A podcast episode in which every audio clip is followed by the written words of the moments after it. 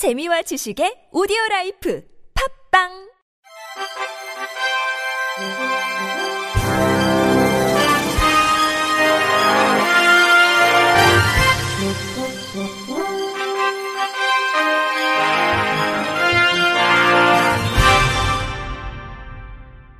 청취자 여러분 안녕하십니까? 5월 22일 월요일 KBIC 뉴스입니다.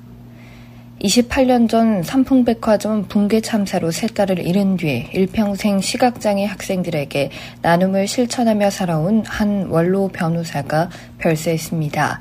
자녀를 셋이나 앞세워 보낸 참척의 고통을 나눔의 보람으로 승화시켰던 고인의 일생, MBC 조재영 기자가 돌아봤습니다. 무려 502명이 숨졌던 1995년 서울 삼풍백화점 붕괴 참사. 이 악몽의 현장에서 세 딸을 한꺼번에 잃었던 정광진 변호사가 어젯밤 향년 85세로 별세했습니다. 폐렴 증상이 악화돼 병원에서 치료를 받아왔지만 끝내 회복하지 못했습니다. 1963년 제1회 사법시험에 합격해 판사로 재직했던 정 변호사는 1978년 갑자기 법복을 벗었습니다. 두 눈의 시력을 모두 잃은 큰딸을 뒷바라지하려 변호사로 개업했던 겁니다. 시력은 되살리기 쉽지 않았지만 미국 유학까지 우수한 성적으로 마친 딸은 모교인 서울 맹학교에서 교사로 근무했습니다. 그렇게 꿈을 키우기 시작한 지 겨우 9개월째. 집에서 쓸 물건들을 사겠다고 두 여동생과 삼풍백화점에 갔다 결국 돌아오지 못했습니다. 이정희 부인 1995년 7월 이런 일은 나만 남들한테나 일어나는 일인 줄 알았지 나한테 있, 을 이라고 상상을 못했기 때문에 너무 엄청나요. 당시 이들은 모두 20대였습니다. 고정광진 변호사 1995년 7월 술 공부해가지고 사회 봉사도 못하고 지들 이 뜻을 펴지도 못하고 간 게 부모로서 안타깝다면 안타까운 거죠. 졸지에 세 딸을 앞세워 보내고도 정 변호사는 슬픔을 억누르며 딸의 유지를 묵묵히 이어갔습니다. 보상금 7억 원에 개인 재산까지 보태 13억 원으로 장학재단을 설립한 뒤 딸의 모교이자 첫 직장이었던 서울 맹학교에 모두 기증했습니다. 고정광진 변호사 1996년 6월 지금 유민 입장에서 생각하면 이런 일 하는 거를 좋아할 것 같으니까 아빠가 대신해 못다 이룬 큰딸의 꿈을 이어받아 나눔의 삶에 일생을 바쳤던 아버지는 다시 딸들의 곁으로 떠났습니다. MBC 뉴스 조재영입니다. 서울시는 여성장애인이 안전하고 편리한 임신 출산 의료 서비스를 받을 수 있도록 진료 경험이 풍부한 전문 의료 인력, 장비 시설, 수어 통역 서비스 등 맞춤형 의료 환경을 갖춘 장애 친화 산부인과를 오늘 열었다고 밝혔습니다. 시는 장애 친화 산부인과 운영을 위해 서울대 병원을 운영기관으로 정하고 서울대 병원 본관 3층에 장애 친화 산부인과를 설치했습니다. 장애 친화 산부인과는 시설비 3억 5천만 원이 투입돼 휠체어 이동과 회전 공간이 확보된 진료, 분만 수술실 등이 갖춰졌습니다. 또 휠체어 체중계와 이동식 전동 리프트, 흉부 엑스레이, 전동 침대 등 여성 장애인 맞춤형 장비 15종 29대도 마련됐습니다. 시는 장애 친화 산부인과의 지속적인 운영을 위해 매년 인건비 및 사업비로 1억 5천만 원을 지원할 방침입니다.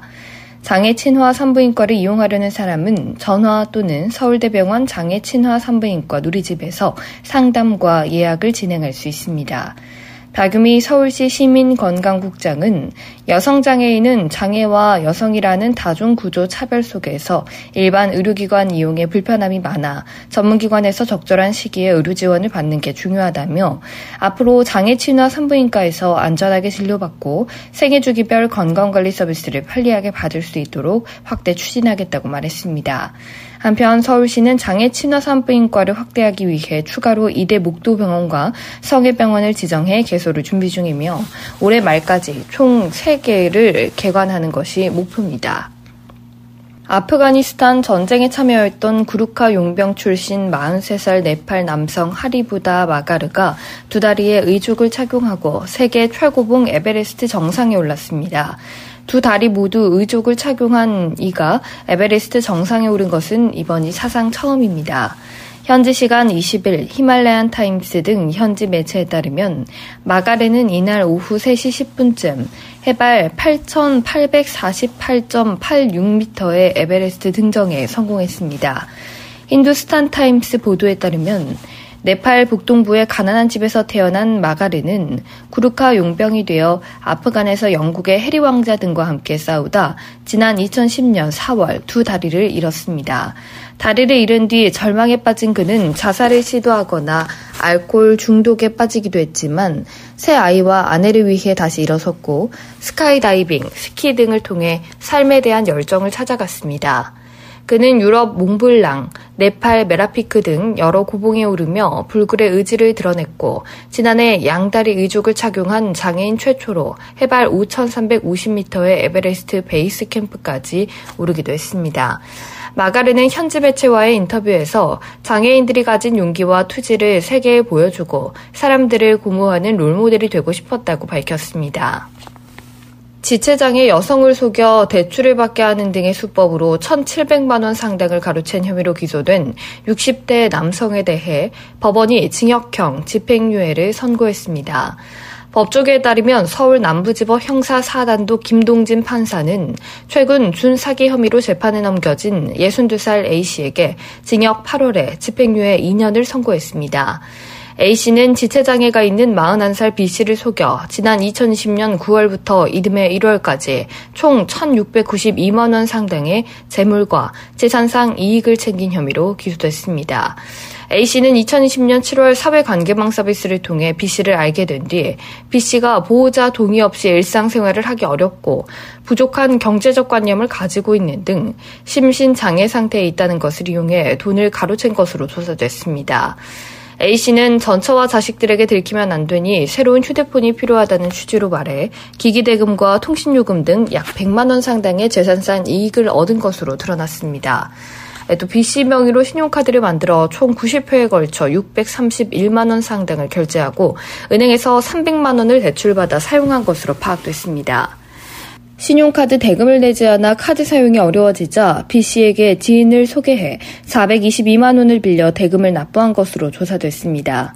김 판사는 지능적으로 취약한 피해자를 상대로 저지른 범행으로 죄질이 나쁘다고 판단했습니다.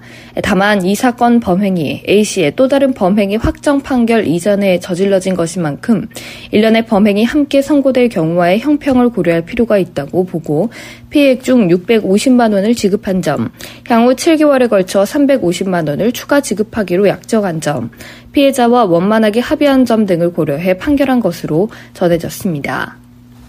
충남 보령시는 오는 9월 7일부터 9일까지 3일간 열리는 제29회 충청남도 장애인 체육대회 성공 개최를 견인할 자원봉사자를 모집한다고 밝혔습니다.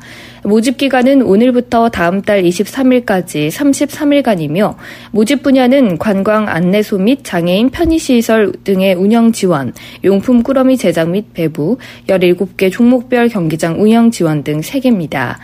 모집 대상은 만 18세 이상 보령시 거주자 약 400명으로 개인 또는 단체로 지원할 수 있습니다.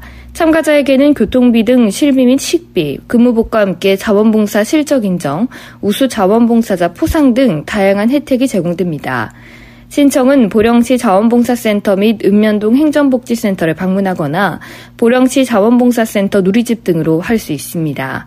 모집 결과는 7월 중 보령시 자원봉사센터 누리집에 게시하고 개별로 통보할 계획이며 선발된 자원봉사자는 8월 중순 예정인 발대식을 통해 자원봉사자의 역할과 자세, 장애 인식 개선 등 기본 소양 및 직무 교육 후 현장에 배치됩니다. 김동희 시장은 장애인 체전은 자원봉사자의 역할이 그 어느 때보다 중요하다며 우리 시를 방문하는 선수와 관계자들에게 미소, 친절, 청결, 칭찬을 통한 수준 높은 시민의식을 선보이며 최상의 서비스를 제공할 자원봉사자 모집에 시민 여러분의 많은 관심과 참여를 바란다고 말했습니다. 끝으로 날씨입니다. 내일은 전국이 가끔 구름 많은 가운데 전북과 영남 내륙으로는 출근길 안개가 자욱하겠습니다. 내일 중부지방의 아침 기온은 서울이 15도, 낮 기온 27도, 남부지방도 전주 26도, 창원 23도까지 오르겠습니다. 당분간 계속해서 일교차가 크게 벌어지겠습니다. 이상으로 5월 22일 월요일 KBIC 뉴스를 마칩니다. 지금까지 제작의 류창동, 진행의 박은혜였습니다. 고맙습니다. KBIC.